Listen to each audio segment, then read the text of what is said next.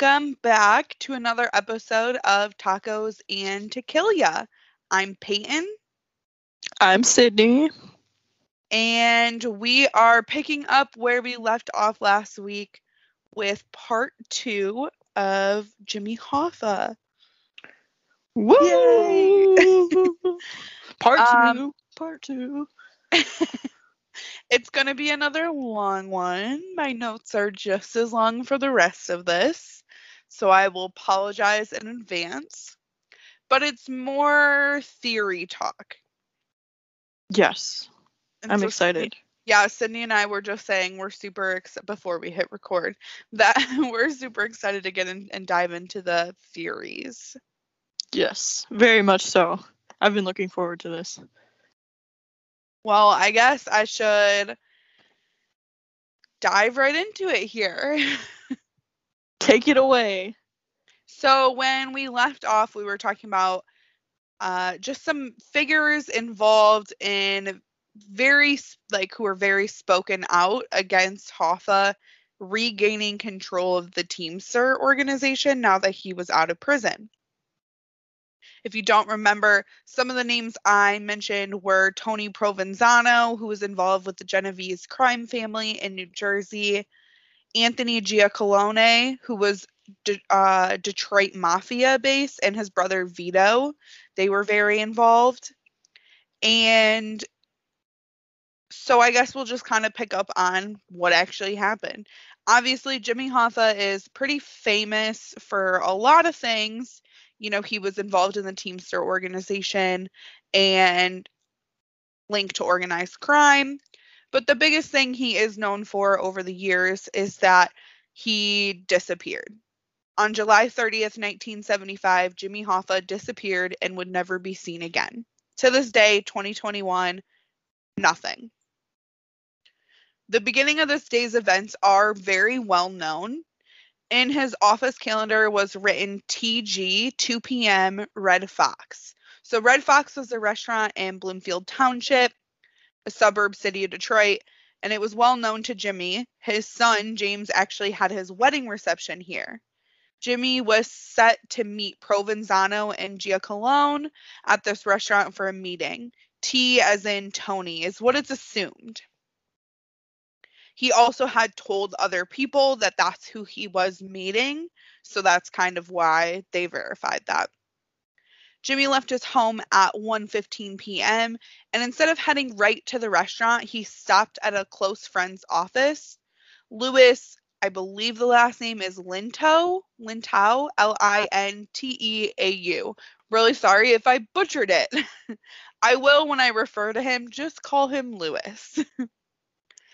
So Louis was a former president of Teamsters Local 614, and he now ran his own limo service business after retiring.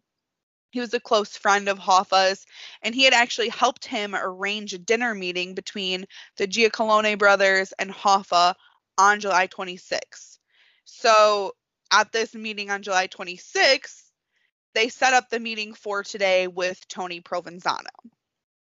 When Hoffa arrived, Louis went, was out. He had gone to lunch. So he chatted with some of the staff who did verify this, and he left a message for when Louis returned.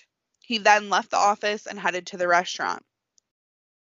Again, that meeting was supposed to take place at 2. Around sometime between 2:15 and 2:30, Hoffa called his wife from a payphone post behind the restaurant and in front of a hardware store. So the restaurant sits in like the front of the lot, but in the lot is to even to this day, there's a restaurant in this lot and it's almost like a strip mall type of area. One of those buildings in there used to be a hardware store and there was a payphone post like kind of right in front of it. So he called his wife and told her that he was stood up and he was like very clearly aggravated and upset, she said. His wife told him no one had called the house to like say they were late or change of plans. So he had told her he would be home by 4 to grill steaks for dinner that night and he would see her soon. Several witnesses in the area did see Jimmy standing by his car and kind of pacing back and forth between the car and the restaurant to check and see if anyone had come to meet him. Two men who actually came forward as witnesses to these events said they personally saw Hoffa and they recognized him, so they stopped and chatted with him for a few minutes and shook his hand. Jimmy also made a call to his friend Louis, where he complained that he was stood up on the meeting and that the men were late. Louis told investigators that this was around 3:30 p.m., which is strange because that's more that's like an hour after he had called his wife. So it's kind of interesting that he would have stuck around. But the FBI actually believe it was earlier prior to 3 that Louis had received this call based on the timing of the other phone calls coming in and out of his office at that time. Keep in mind, this is 1975. So, like, the call log and the timing isn't like now where we have an exact call log. The FBI believe Hoffa left this location at the restaurant around 245 250 without a struggle.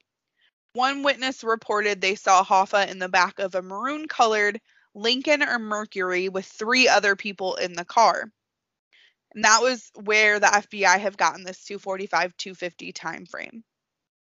After this, his whereabouts are unknown. At 7 the next morning, Jimmy's wife called their son and daughter to tell them that their father had not come home. At 7:20 that morning, Louis went to the Red Fox to check on the scene there and found Jimmy Hoffa's car unlocked in the parking lot just as he had left it. There were no signs of Jimmy or any signs of a struggle. Louis called the police immediately and they arrived not long after that. The Michigan State Police were also brought in, and then and the FBI was alerted, who would later become involved in this case. At 6 p.m. on July 31st, James Hoffa filed an official missing persons report for his father. The family also offered a $200,000 reward for any information on Jimmy's disappearance. I just want to emphasize this is 1975 and the family offered a $200,000 reward. It's a lot Now of money. yes. Nowadays, you see like a five grand one. That's Uh, like a standard one. Depending, yeah, depending on who's missing. yes. I, Like yeah, that's true. sometimes you see people's like dogs that are missing, and it's like a thousand dollars. I'm like, oh shoot. Yeah, well, I wish my family loved me as some as much as someone loved that dog. It's true. It's true. It's a lot of money. Uh yes. Really the biggest piece of physical evidence that was obtained in this investigation was a maroon 1975 Mercury Mercury Marquis. So as I mentioned, a witness had described a maroon colored Lincoln or Mercury. So this car fit the exact description of the last place Hoffa was ever seen. Funny enough, this car belonged to Anthony Giac- Giacalone's son. So remember, Anthony Gia- Giacalone was set to meet Hoffa that day at the restaurant and did not show, according to Hoffa calling his wife, right? And this car that they obtained a search warrant for eventually belonged to his son. Interesting. The car had been borrowed earlier that day of Hoffa's disappearance by a guy named Chucky O'Brien, supposedly to deliver fish. Chucky was actually Hoffa's foster son, and during the preceding years, the relationship between them had really turned south. Like they were not getting along anymore. It, it is believed by both the Hoffa family and investigators that O'Brien was involved somehow. They're just unsure of exactly how. And I say that very firmly because Jimmy's son, James P. Hoffa, still stands by the fact that he believes Chucky O'Brien was involved. On August 21st, police dogs did pick up Hoffa's scent in this car, but that was it. That's that was really all they got from it. Giacalone and Provenzano both both denied having any meeting with Hoffa scheduled, and they both provided separate proof that they were nowhere near the restaurant that afternoon. In fact, Provenzano even had an al- alibi, which was another person involved with the Genovese crime family, that they were playing cards back in Union City in New Jersey that day. So Provenzano says he wasn't even in the state, and the alibi shows that he was in New Jersey. The FBI did extensive surveillance and bugging, but they could not find any mafia members who they thought that were involved in Jimmy's disappearance to ever discuss it, even when they believed to be in private.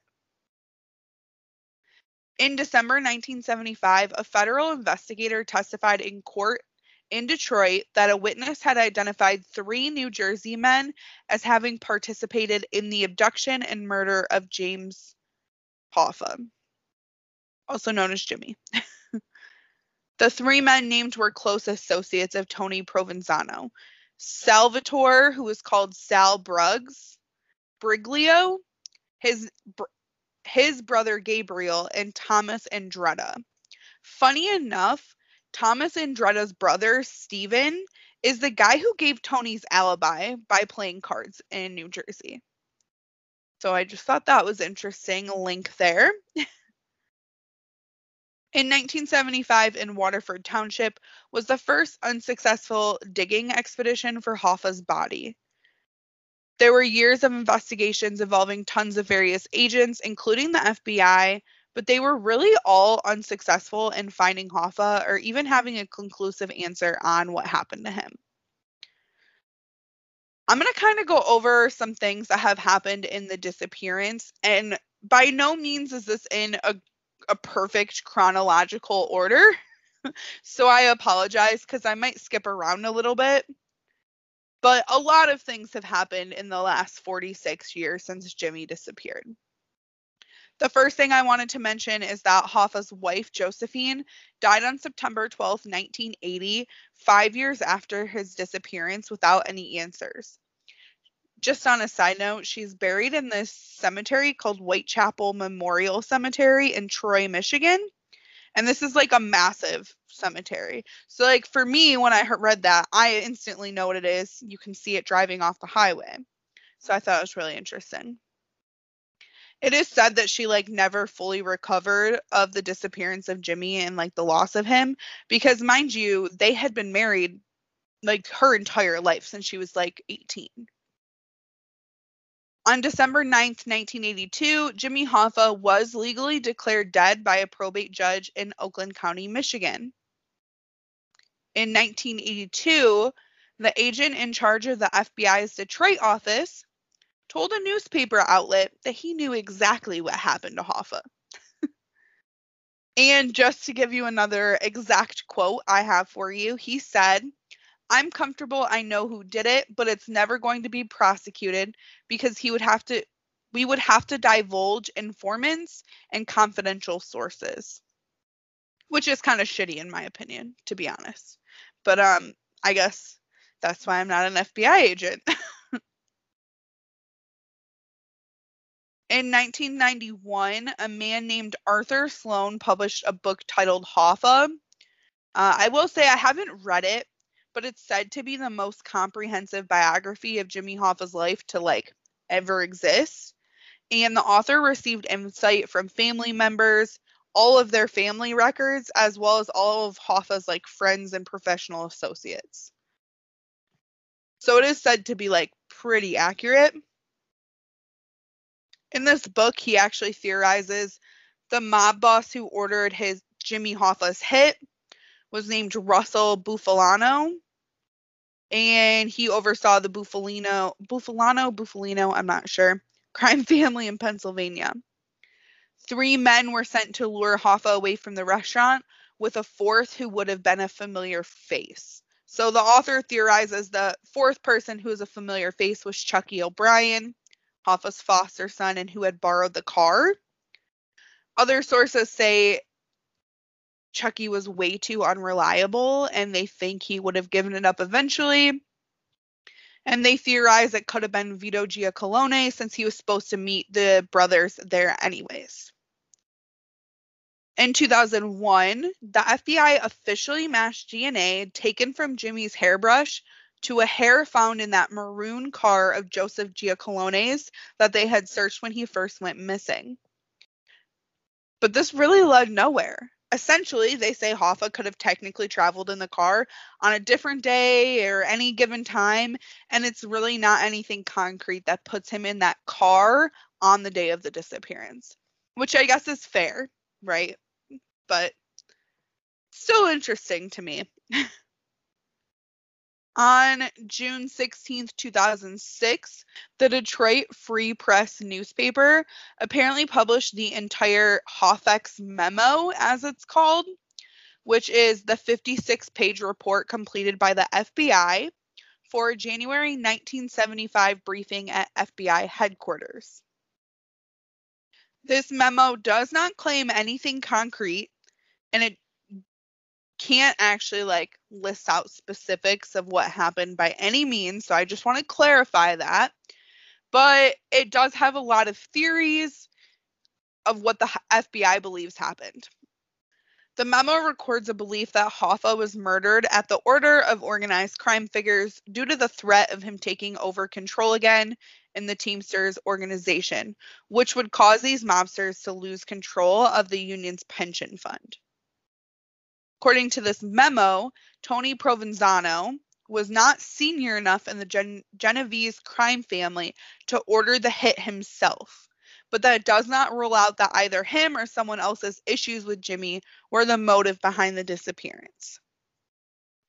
Others believe Provenzano was used as a lure, but his involvement was limited. However, it is still a firm belief of the FBI that Provenzano did take some sort of part in this plan to kill Hoffa.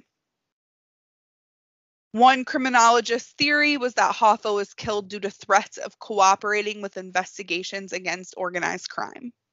So I'm going to clarify this because it is largely disputed. Um, one, Jimmy just got out of prison and was fighting to get involved with the Teamsters. So the assume, they assume that anything that he might have known could have potentially been out of the statute of limitations anyways for anyone to be charged. You know, he just spent all this time in, in jail or prison. And he also would have incriminated himself. Two, there's literally zero evidence from any police organization that Jimmy Hoffa was working on cooperating with them or that he even intended to or that they had approached him to anytime recently. So it wasn't a real thing. Like obviously he could have still made these threats to people to get what he wanted, but like I'm personally going to say if you're working with or- organized crime mobsters, I don't think threats of like turning you into the FBI is like a great way to threaten someone. I assume if that's the route you're going, like you know that's gonna get you killed. But yeah, I don't even I don't even know if that's something like that necessarily would like I feel like in their back pocket it's always just I'm gonna pull my gun out and shoot you. Like they're not sitting there saying like I'm gonna report you to this person as a threat necessarily. Well, like, and I can't rem- I can't imagine that that would be a bargaining chip I have for like. No. I think that's the last thing I would do. They just like um, do shady they do shady shit behind people's backs or they like get into gunfights in parking lots. Like those are the two options. yeah, I just um so I just wanted to emphasize that because there's no like proof that this was a real thing. This is not a part of the FBI's memo. It's just one of the criminologists who's worked on this case. That's their theory. But it's like largely disputed because I don't like that theory. Yeah, I just had to throw it out there, but I don't like it either. so the memo also includes that obviously Hoffa was lured away from the restaurant since any violence there would obviously have witnesses, and we know that by how many people came forward even seeing him in the parking lot. Another criminologist theorized in 2017 thought Hoffa was murdered just a mile away from the restaurant at the house of Carlo Licata. His father was a famous mob mob boss in LA Nick Licata, and Carlo was linked to other Detroit mobsters and organized crime here. Side note, the reason this could potentially be a big thing in my mind is one, and I'm going to talk about it later too, but people genuinely believe that Hoffa wouldn't have traveled far in a car with a bunch of people, especially if he intended on getting home by four to his wife. So they don't believe he would have traveled long distance. So I think this could potentially be a good a good story. I'm going to come back to that later. But another reason I thought this was like really compelling is because when I am coming across all these names, because obviously there's a million organized crime people in in the story, I'm like googling them and trying to figure out who they are. Carlo Licata died under suspicious circumstances. That's in air quotes for anyone who doesn't see me, obviously. And he died in his own home on the sixth anniversary of Hoffa's disappearance. Six years to the day of when Hoffa disappeared. Hmm. It, it has never been declared a ho- homicide. There is no never been a closure. Just says that he died under suspicious circumstances in his own home, which is the home that they theorize they killed Hoffa in. And I read Hmm. that and I said the same thing. Hmm. And I also feel like all like organized crime people, like they have an agenda. Like they do things whether I mean suspicious circumstances. They do things like that though. They like kill somebody on the same day for like weird reasons. Yeah, or Like, like, this- this is especially your Carlo, sign. yeah, and if Carlo Licata was feeling a little guilty and you know, maybe around the anniversary he was getting a little weird about it, they were maybe like, "Oh, we'll just take him out on the same day too." Yeah, that could be. I don't know. I feel like they just always have weird agendas. Like to be I guess I don't know like the right word like that I want to say to explain this, but like they know that it's gonna cause like uproar. So like that's why they do it. Like, oh, we're gonna pick the same day, or like we're gonna do this location. Because I feel like a lot of like the organized crime people too, like when they find bodies that are supposedly going back to organized crime, they're like placed or put in specific areas that they might not have been. Like, I don't know, there's weird agendas with them. Yes. I agree. I absolutely agree. So uh, that's why that seemed pretty credible to me. And like I said, we'll come back to that. I just hit my mic. We'll come back to that in a little bit too, but I just had to go on my little tangent there. so finally, this Hoffex memo from the FBI, it implied it is the FBI's belief that Hoffa was more than likely killed in the Metro Detroit area and disposed of here, since organized crime members in Detroit have proven to be more than capable of handling this themselves. I thought it was very interesting that they used that phrasing, so I had to include it. Basically, it said that like the belief was not only would would New Jersey get Detroit involved? Yes, they probably would have, but they wouldn't have gotten Detroit involved and then Detroit would have like passed the buck. It would have been handled and executed by this Detroit mafia or people involved in Detroit organized crime with links and ties to New Jersey.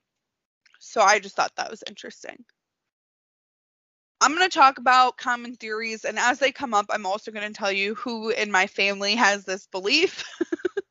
so, uh, just a side note. Oh God, is there a, matching family member for everyone? Well, I have um at least my dad and my grandpa. I love here. that. I'm I excited. don't. I think I might have my mom in here too, but I don't remember if I included what she said. So, I have talked about this recently with all of them. So, a common theory among investigators and experts is that the body was cremated. This is my grandpa's theory. um, it would account for why no remains have ever been found 46 years later. I will also say my grandpa has said he's believed this the entire time. And my grandpa lived in the Metro Detroit area when Hoffa went missing. He even said he remembers when it happened. So I thought that was interesting. Some theories on where the body was taken over the years obviously include a lot of different places. So, two possible local waste incinerators in Detroit, a landfill in New Jersey, and a crematorium in the Detroit area. So it is the belief that it would have wouldn't have been practical to travel with Jimmy far before they killed him, as I mentioned, and they wouldn't have wanted to continue traveling a long distance with the body in the car. These places, besides the landfill, obviously the crematorium and the waste incinerators, could have been potentially where they had his body cremated. There is no concrete proof. It's just places that have been linked to organized crime in the past and they think would have a strong connection to this case. In a book titled I Heard You Paint Houses, Frank the Irishman Sheeran and the closing of the Jimmy of the case on Jimmy Hoffa, which came out in 2004.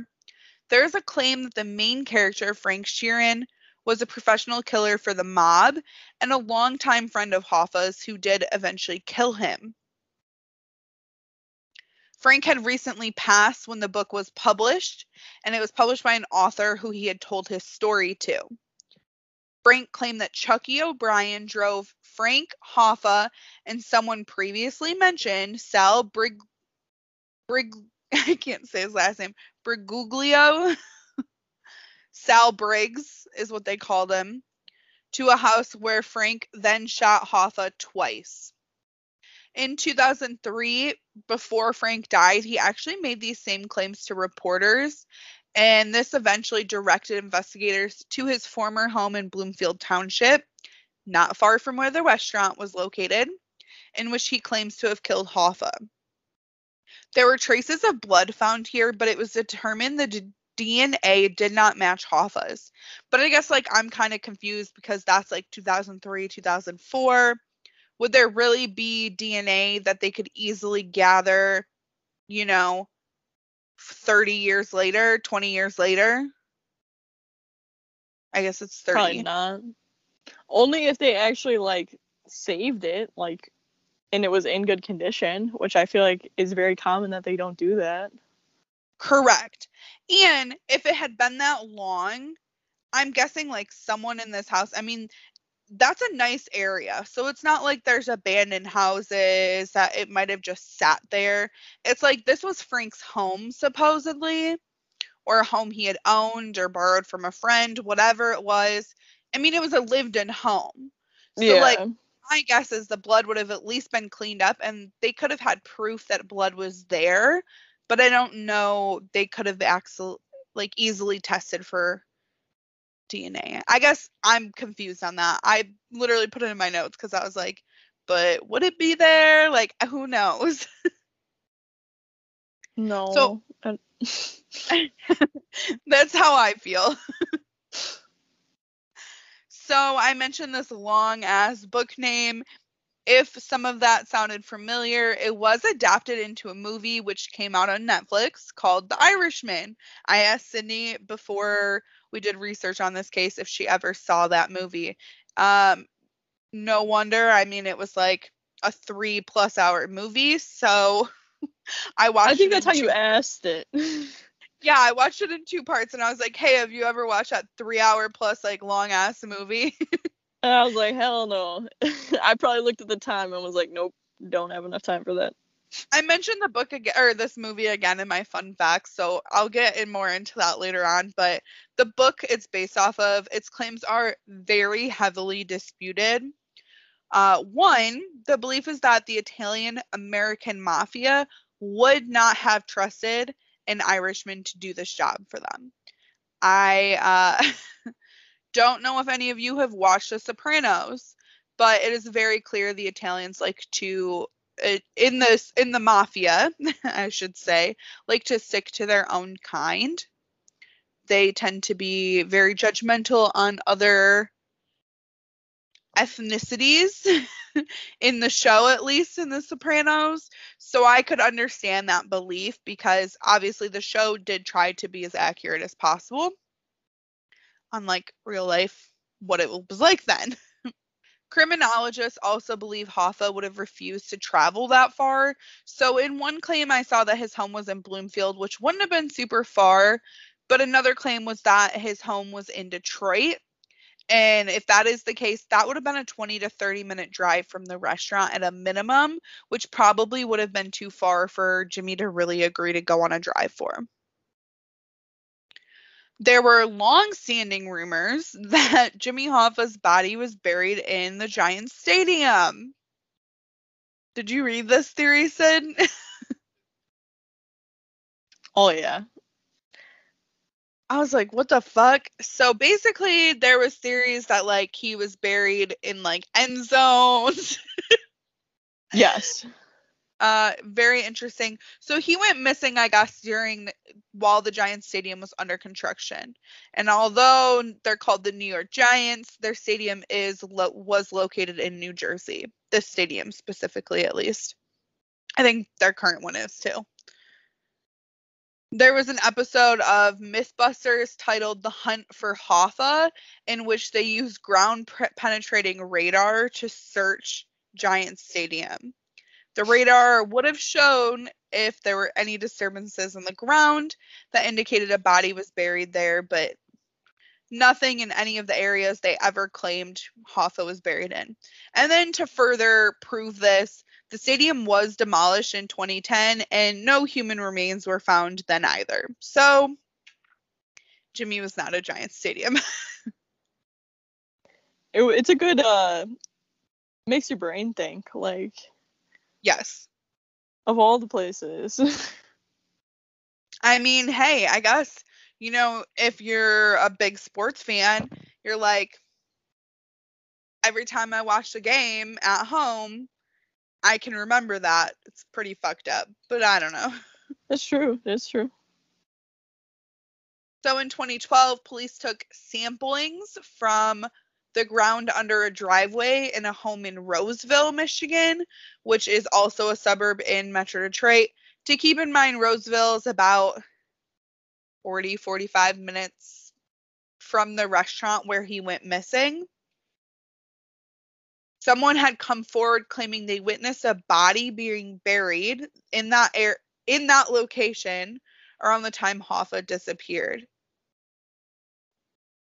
This also proved to show no evidence. There were no positive indicators of human remains buried under there, but it was a big news story and obviously a proof, another proof of like investigation still ongoing.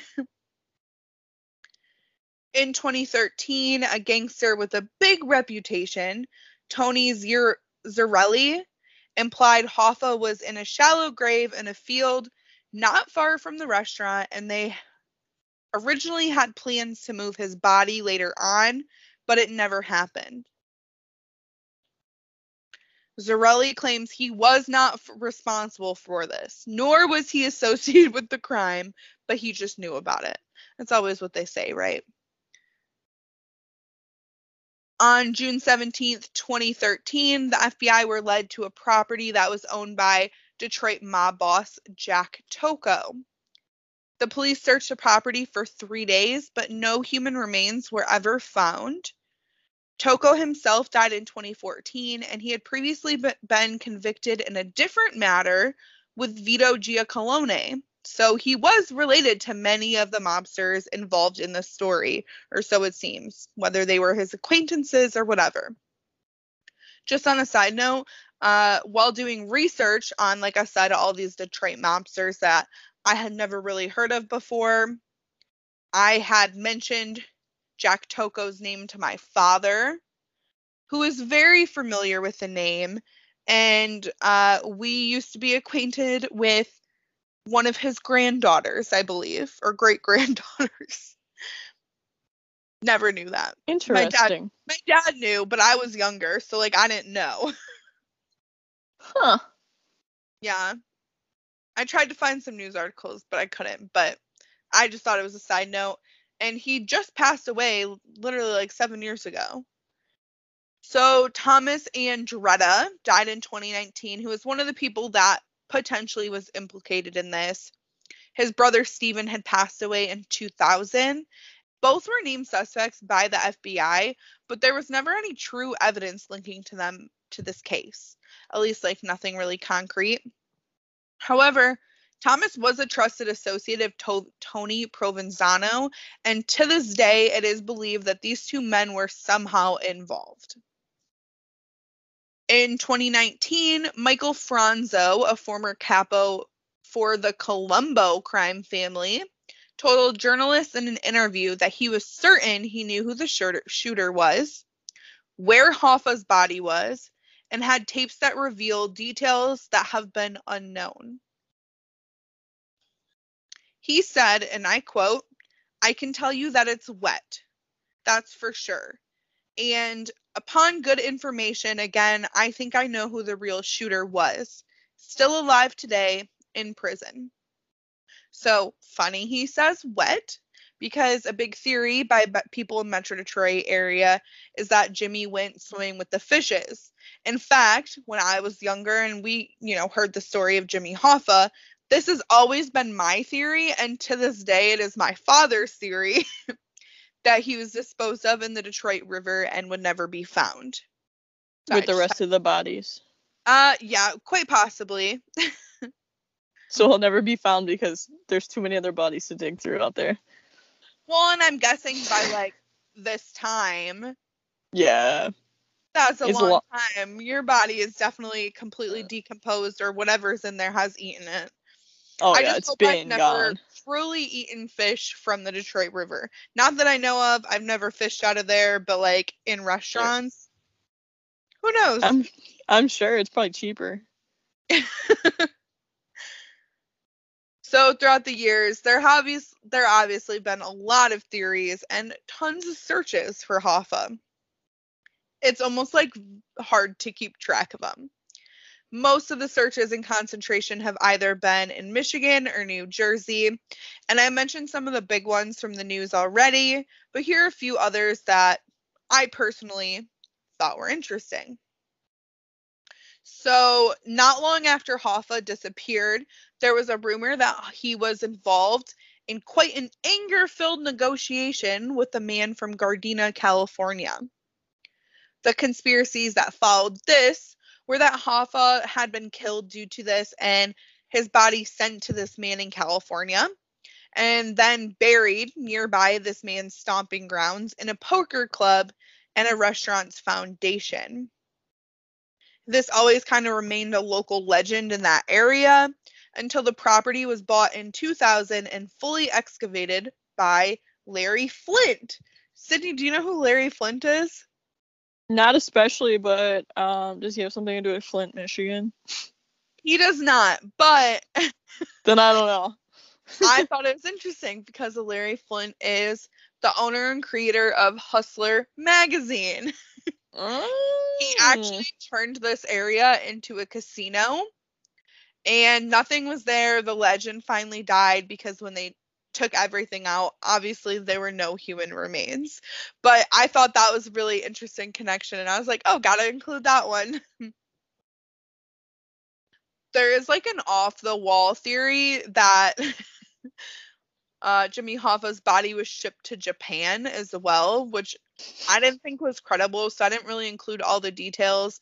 But he was like big on obviously like in the union and warehouse and manufacturing staying in in the US to give Americans more jobs. That's he was promoting, you know, job security and job benefits, things like that. So the theory is that he was taken to a waste incinerator or compactor and put in automotive ma- piping somehow and like shipped overseas as like a final fuck you. I don't know. I didn't think this was like credible one, so I didn't include all the details, but I just thought it was another like off the wall theory to include.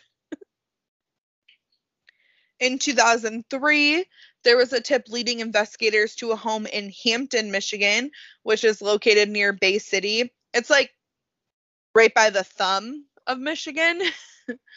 uh, I know since we're a mitten and a, a hand, it's kind it's kind of in the like the crevice area before the thumb leaves the rest of fingers. um, so I hope that was a good description. I'm trying to imagine this in my ha- my head, and now all I see is like a hand in in a glove. Yes. Not exactly. not yeah, but I don't see the state of Michigan at all. I just see like a hand. Oh. Well, I'm I'm, like to- literally, I have my hand up. We're not on camera, so you can't see me, but I have like my left hand up and I'm like pointing. I do it all the time. It's a Michigan thing. I don't think I see it. Oh, I'm not looking at the state of Michigan. it looks I like guess- a glove. I guess maybe, yeah. So like in the I part think I where like the thumb is, we I literally refer my- to it as the thumb. I was looking at my hand wrong. Oh, So I look- Now I think it makes a little bit more sense. It's like a deformed hand though. Uh, yeah, kinda. But like in that spot by the thumb, like right before it veers off, in that Mhm. little dip, that's where Hampton is located, which is like quite a far way away from Detroit. So I just Yeah. want- want to say that. So investigators dug up a backyard pool looking for either Jimmy's body or evidence related to his death. Specifically, I guess they were looking for a briefcase containing a medical syringe and a pharmaceutical drug used to potentially kill him. Another like informant gave this information that this is how they killed Jimmy, but like nothing was there. So this is another one that led nowhere. In May of 2006, the FBI spent more than two weeks digging at a horse farm in Milford, Michigan before calling it quits. This farm, known as Hidden Dreams Farm, was previously owned by a close Hoffa associate, and oftentimes Hoffa had meetings held on this property. This tip came from an ailing inmate who was previously working and living on the farm during the time of Hoffa's disappearance. The FBI released a statement at the end of the search stating they did not find Hoffa's body, but they did believe it had been buried there at one point in time before being removed. So I thought that was very interesting to include because usually they would just say nothing's been found and leave it at that. But like to release that little bit of information made it seem like they found something that implied he had been there. That's really interesting. Because I feel like Right? that's I I'm surprised that they even released that. Like because They- normally it would just be like no, we didn't find a body. End of story. Like even if they found like something else, they usually just leave it at that. Exactly. So I thought it was interesting to include too. So my guess is they might have found something, but who knows? But And what then- did they find? I need to know I don't know because we have nothing, and that was in 2006, and then that was it. I don't have anything else on it. hate I do here. have a more recent update, and it is actually so recent that it has occurred this year, 2021. This is my favorite one. Same. I could not wait to talk about this. I dove very deep into this. So yes. I do want to clarify before we get into this. The last article I could find was the end of April 2021. I have not seen any updates since then. And Fox Nation supposedly received this tip and started investigating. And the last update received was that it's now actually being investigated by law enforcement as a credible tip. I'm going to talk about like the steps in a minute and like why it might be a pain to investigate, but hopefully that will potentially lead to another Hoffa search. so Frank Coppola, I'm guessing that's how you say his name, came forward in early 2020 during Fox's investigative series they did on Hoffa. The news outlet had teamed up with a known journalist and author who had actually written a book on Hoffa titled The Hoffa Wars, and he spent decades diving into Jimmy's case. The author spoke with Coppola and actually encouraged him to come forward since he actually said this is the most credible source and story yet. Which I thought was interesting because he literally said since 1975 there have been a lot there have been a lot of stories or I've heard a lot of stories and a lot of them have been crazy and some sounded credible but like this is the most credible one I've heard yet. So that was like okay, this is interesting. and now you're probably listening and you're like Peyton, can you just tell us the fucking story? And I'm going to. So yes, Frank- tell us the fucking story. so Frank's story is that his father, Paul Coppola Sr., was a co-founder of a toxic waste dump known as Moscato's Dump and was tied to organized crime. Frank's father, Paul, helped bury Hoffa's body. Paul had told his son the exact location and how they shoved Hoffa in a 55 gallon drum head first after his body was brought into New Jersey and then they buried the drum. First of all, Frank made some rude comments about them not being able to fit Hoffa in the drum head or feet first. And I think the exact quote was the short fat man couldn't fit that way. Thought that was a little rude.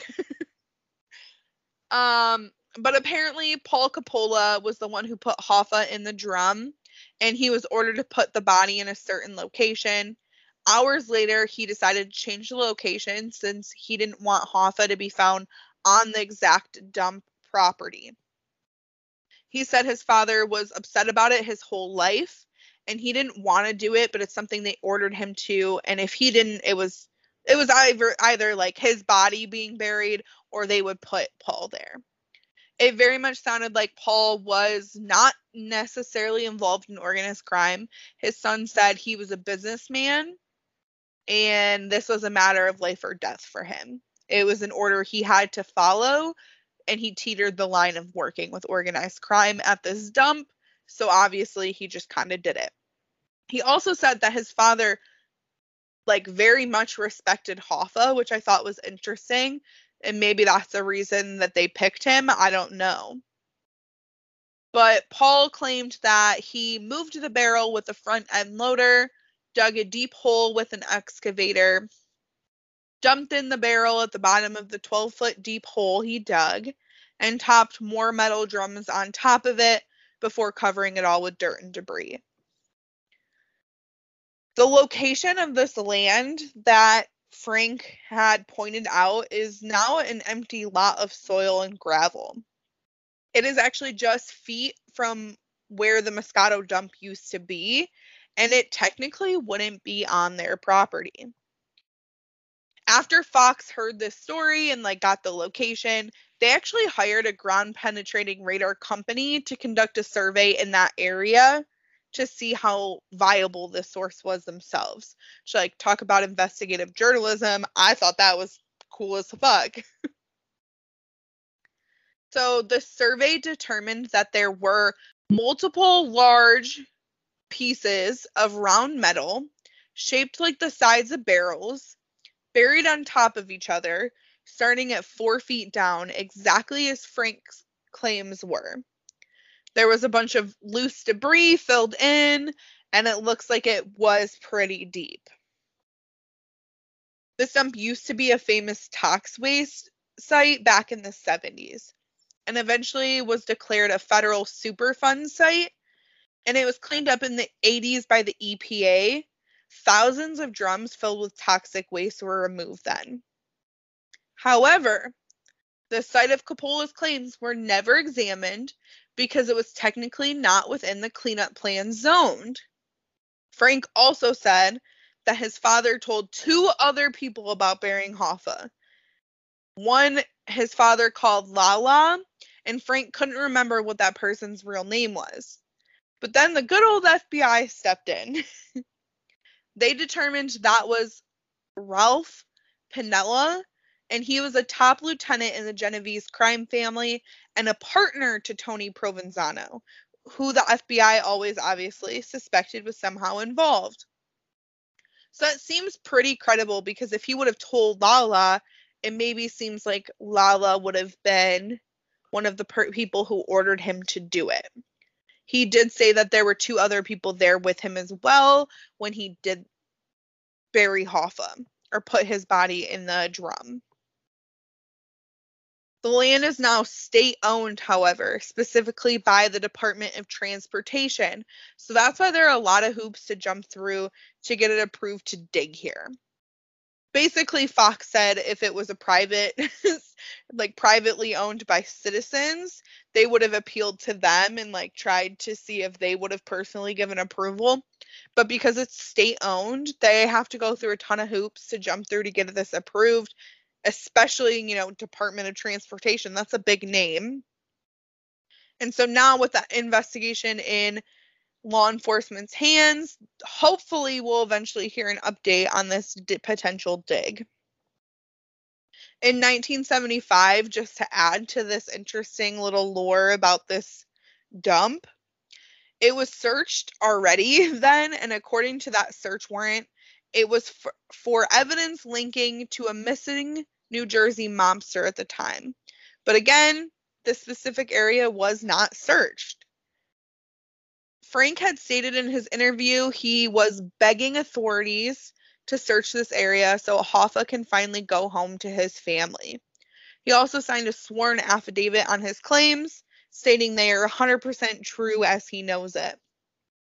However, Frank died in 2020 from lung cancer only four months after this interview. So if Hoffa is finally eventually discovered, he will never be here to see it. That's sad. It's very sad. So are any of these theories your favorite? Yeah, actually, one that you didn't talk about. I do like the last one. Oh my there's god. there's another 2021 one, which is what I thought you were gonna go into. Oh, there was like six articles and I thought they were all the same, so I might have missed one. So in 2021, it was reported that Hoffa was buried beneath the Savannah Inn and Golf Country Club of like on the coast of Georgia. Um, What? The club was formerly run by a Chicago mobster, Lou Rosanova, and it's reported by many, so like organized crime members, that they had stories that there's one hole on this golf course where mobsters and teamsters and all these people would urinate, like uh, on on this specific hole because it was rumored that Jimmy Hoffa was buried underneath the hole. So they would urinate like as a fuck you to him. What the fuck? Yes. Have they searched this area? So apparently not because it's like owned by, you know, it's like a privately owned thing. So like they Right. can't, you know, it's not realistic. I feel like it's similar to like the Giants stadium. Like they eventually went and like did the radars and like dug stuff up, but like it took X amount of time before it happened. So I feel like it's kind of the same thing. Like it's not realistic for them to fully go out and like dig up a huge chunk of the golf course unless they're doing like other renovations or something. But as of right now, I don't think that that's something that they like looked into. But apparently, like amongst all of those members, it was like a belief that that's where you would go and take a piss because Jimmy Hoffa was buried there, and that was like his fuck you. That's so interesting. I did not know that one. I Yes. Didn't see it. yeah, I always find the ones like I had to include that California one, the Japan one. I think it's interesting when they're like not linked to Michigan or New Jersey because that's been the focus of like the entire investigation essentially. Which is true. Very true. Uh I don't know which one's my favorite. This new one seems I'm going to be honest, it seems very credible. Basically like, you know, Hoffa was already dead when he arrived in New Jersey and they took him to this dump, and left his body there. I feel like that would be interesting and for the sense that like they had someone kill him and then they wanted the proof and they wanted to bury him close to home. Uh I could see that. I could definitely see it. Especially when I talked about like Tony Provenzano, if he was involved in it, then you know, him wanting it to be close to home, he had this anger issue. He seemed very like macho. It could be like an ego thing. I don't yeah, I, I don't know. I just this has been one that like for years I grew up hearing the story like Jimmy Hoffa was involved in organized crime. He disappeared. Blah blah blah. Then you like dig into it and there's so many different theories. And I think that's the thing. There's so many, and like, no matter which way you read into them, I feel like there's a lot that could be somewhat believable. Like, they're not all too far fetched. Yeah, I 100% agree. And then also, there were not only like so many different theories that like could be realistic, but like no one's ever no one's ever concretely talked. Like there have been like deathbed confession, inmate confessions, like crazy, but none of them have been able like able to be like really proven true. Mm-hmm. So I think that's true. super interesting. Yeah, I don't What do you think? So, how do you think he got to, I guess, wherever his last burial spot is? That's one story. But how do you think he left the restaurant? Do you think he left like willingly? Or do you think that it was more of like a put a plastic bag over his head and someone runs, throws him in a car? No, I think he, I'm with the witness statement. It does seem like he left willingly, and I could kind of see him being pissed and them getting here like, "Hey, Jimmy, so sorry. Uh, they're here. They're stuck in a, a meeting or something's going on here. Can you come swing by and they'll talk to you here instead?" And he'd be like, "Yeah, whatever. Like, let's just get this shit fucking over with." Is kind of what I could picture. So I having I guard down, but I don't know. I kind of believe that, but then I also feel like that like the number one rule of like organized crime is just that no one's your friend and like they just hate everyone. So like I almost feel like he wouldn't have gotten in the vehicle with them and it would have had to have been like a surprise attack, but I guess what do I know? yeah, there's just so many different theories. And So like many theories. and no one knows. No, That's why I included like, oh, my dad thinks this, my grandpa thinks this. I told my mom, I was like, yeah, Papa thinks that he was cremated. She's like, actually, that's a really good theory. I'm like, it is. Yeah, because that would i mean make sense as to when they never found anything. But there's also so many like locations that he apparently is that it's like when there's so many stories like that it's almost like the boy who cried wolf like they can't follow up on everything. Like literally. they're And not gonna kinda dig like up at everything. Yeah like they're gonna dig up stuff when they have the opportunity i guess if they hear enough about it. But like they're not realistically like this golf course gonna just go to hole eight or whatever it is and just dig the whole fucking thing up unless they have a realistic reason. Because now I feel like this is probably what theory 212. Right. They'd be just Yeah. digging up the whole states. Yeah, I think this new theory is pretty credible. And if I were to say that there were any other theories I like genuinely believe, it could potentially be that he was cremated. Which, Mhm. If that's the case, he would have been cremated probably with like all his clothing and belongings he had on him. They probably wouldn't have taken anything from him. And if that, again, is the case, it makes sense why no matter what any of these claims that have come forward could have been true, but there would have been no way to prove it. No. And these are people like that are sworn to secrecy. They're not talking. Uh yeah. They ain't telling. They're they're they killing people by the minute. They're not telling nobody nothing. stitches get stitches. I'm just Snitches kidding.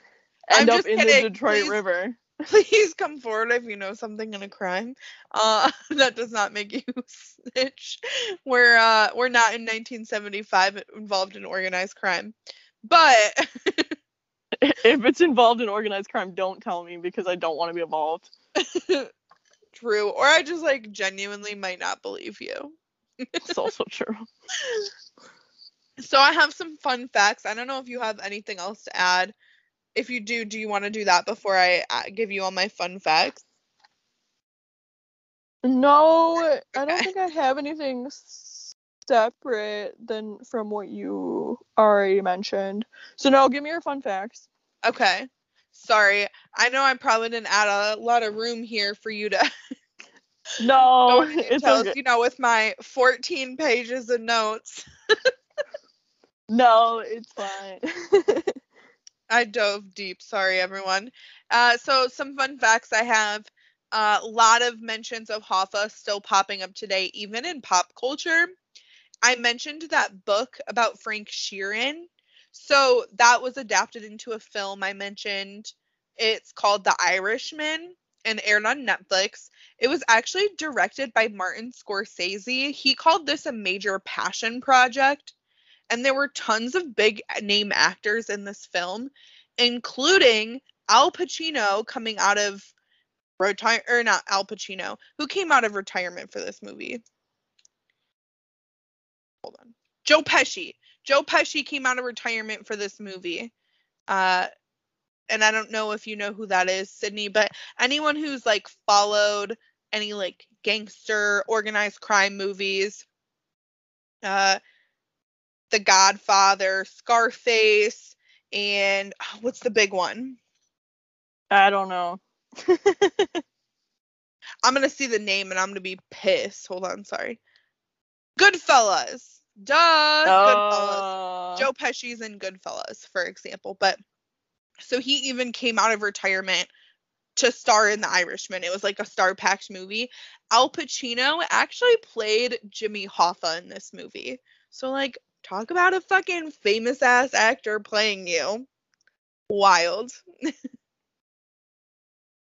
so, I know and- Joe. Sorry, go ahead. I was just gonna say I know Joe Pesci from Home Alone, so Okay, that's kind of yeah. my my version of movies. now that I just looked him up, I was like, I know that name, but what is something that I know him in? It's Home Alone. that's what it is. Hey, tis the season to start watching Home Alone, so.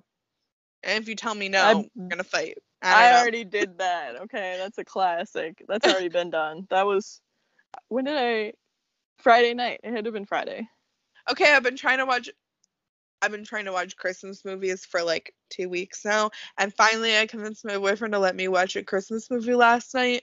He's like, "Yeah, but we're gonna watch Die Hard." so I watched Die Hard for the first time, and he was snoring within five minutes. He woke up at the end, sing the Christmas song while the credits were rolling. That sounds about right. and I could have been watching Home Alone or Elf. What the fuck? Sounds like a better, more enjoyable experience. So a couple more fun facts I have. Uh, in 1975, Jimmy Hoffa was writing an autobiography called Hoffa: The Real Story, which was officially published just a few months after he disappeared.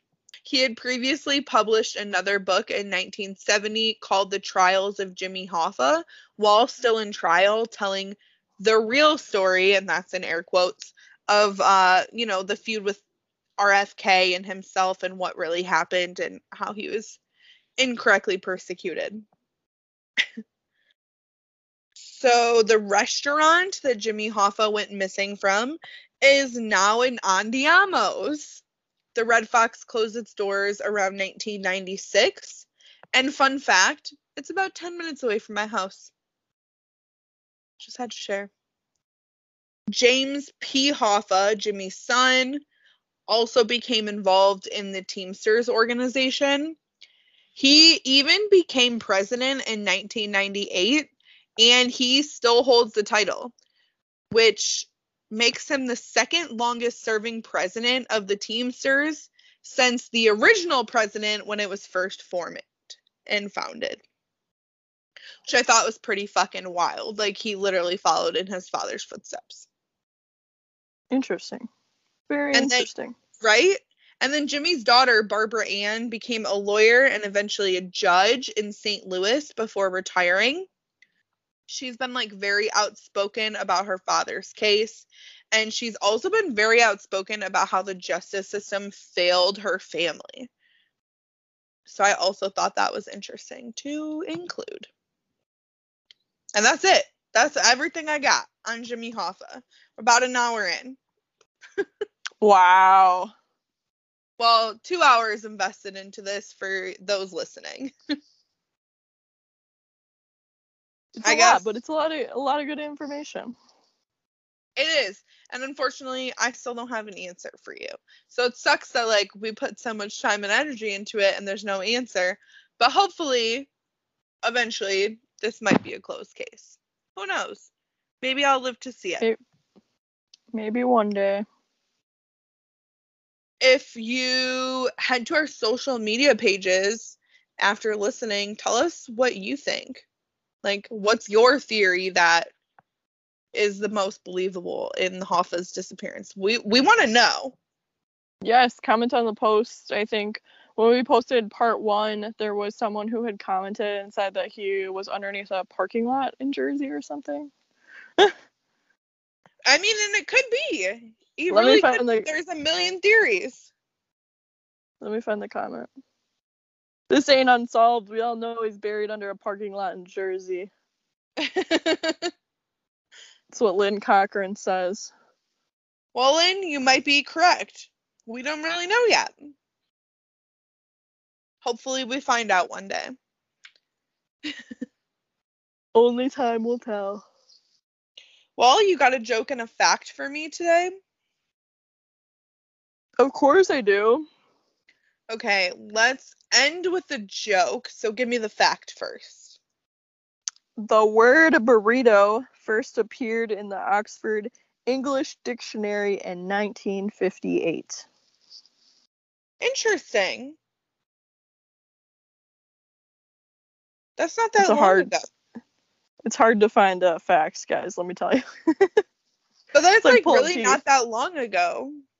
No, I feel like most stuff involving tacos and burritos and like I don't know, like Mexican food really is like the 1900s plus. Like it's not that long ago. And like the mid 1900s, like around the 50s and sooner. Yeah. Or like mo- 50s and up. mhm.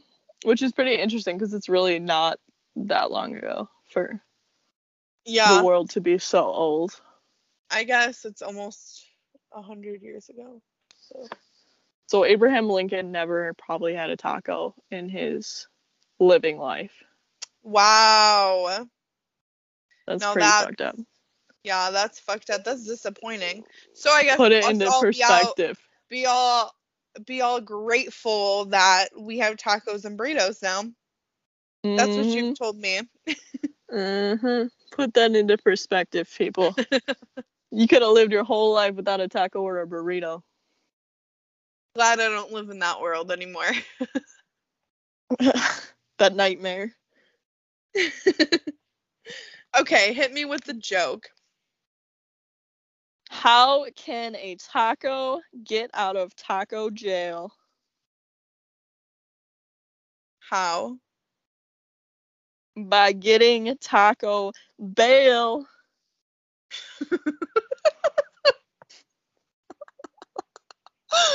I like that one. That was a Uh, good one. Every every week I say I can't get a better joke than last week, and I find one and I just sit there and laugh and laugh. yeah, that was a good one. I'm a fan. Well, I'm happy I could provide. Good job. Well, I mentioned social media. Find us on Facebook, Tacos and Tequila Podcast. Tell us what you think. Instagram, just tacos and tequila. You can also go to our website, tacosandtequilapodcast.com. It has links to all our episodes, as well as pictures and pictures of Sydney and I when we were kids to embarrass. Yes, absolutely. absolutely. If you're listening on Apple Podcasts, you should leave a rating or review. I saw since the last couple of times we complained, um, we got a couple. So shout outs to you guys. Ah, yay! Thank you, everyone. We appreciate it. No reviews, but they're leaving stars for sure. Okay, so well, I'll, take, that. Yeah. That's not bad. I'll take that. hmm Well, that's all I have, I guess. So, anything else I'm forgetting, Sid? I don't think so. I think we covered all our bases today. Perfect. Well, if that is the case, I guess we will talk to you all next week. Bye. Bye.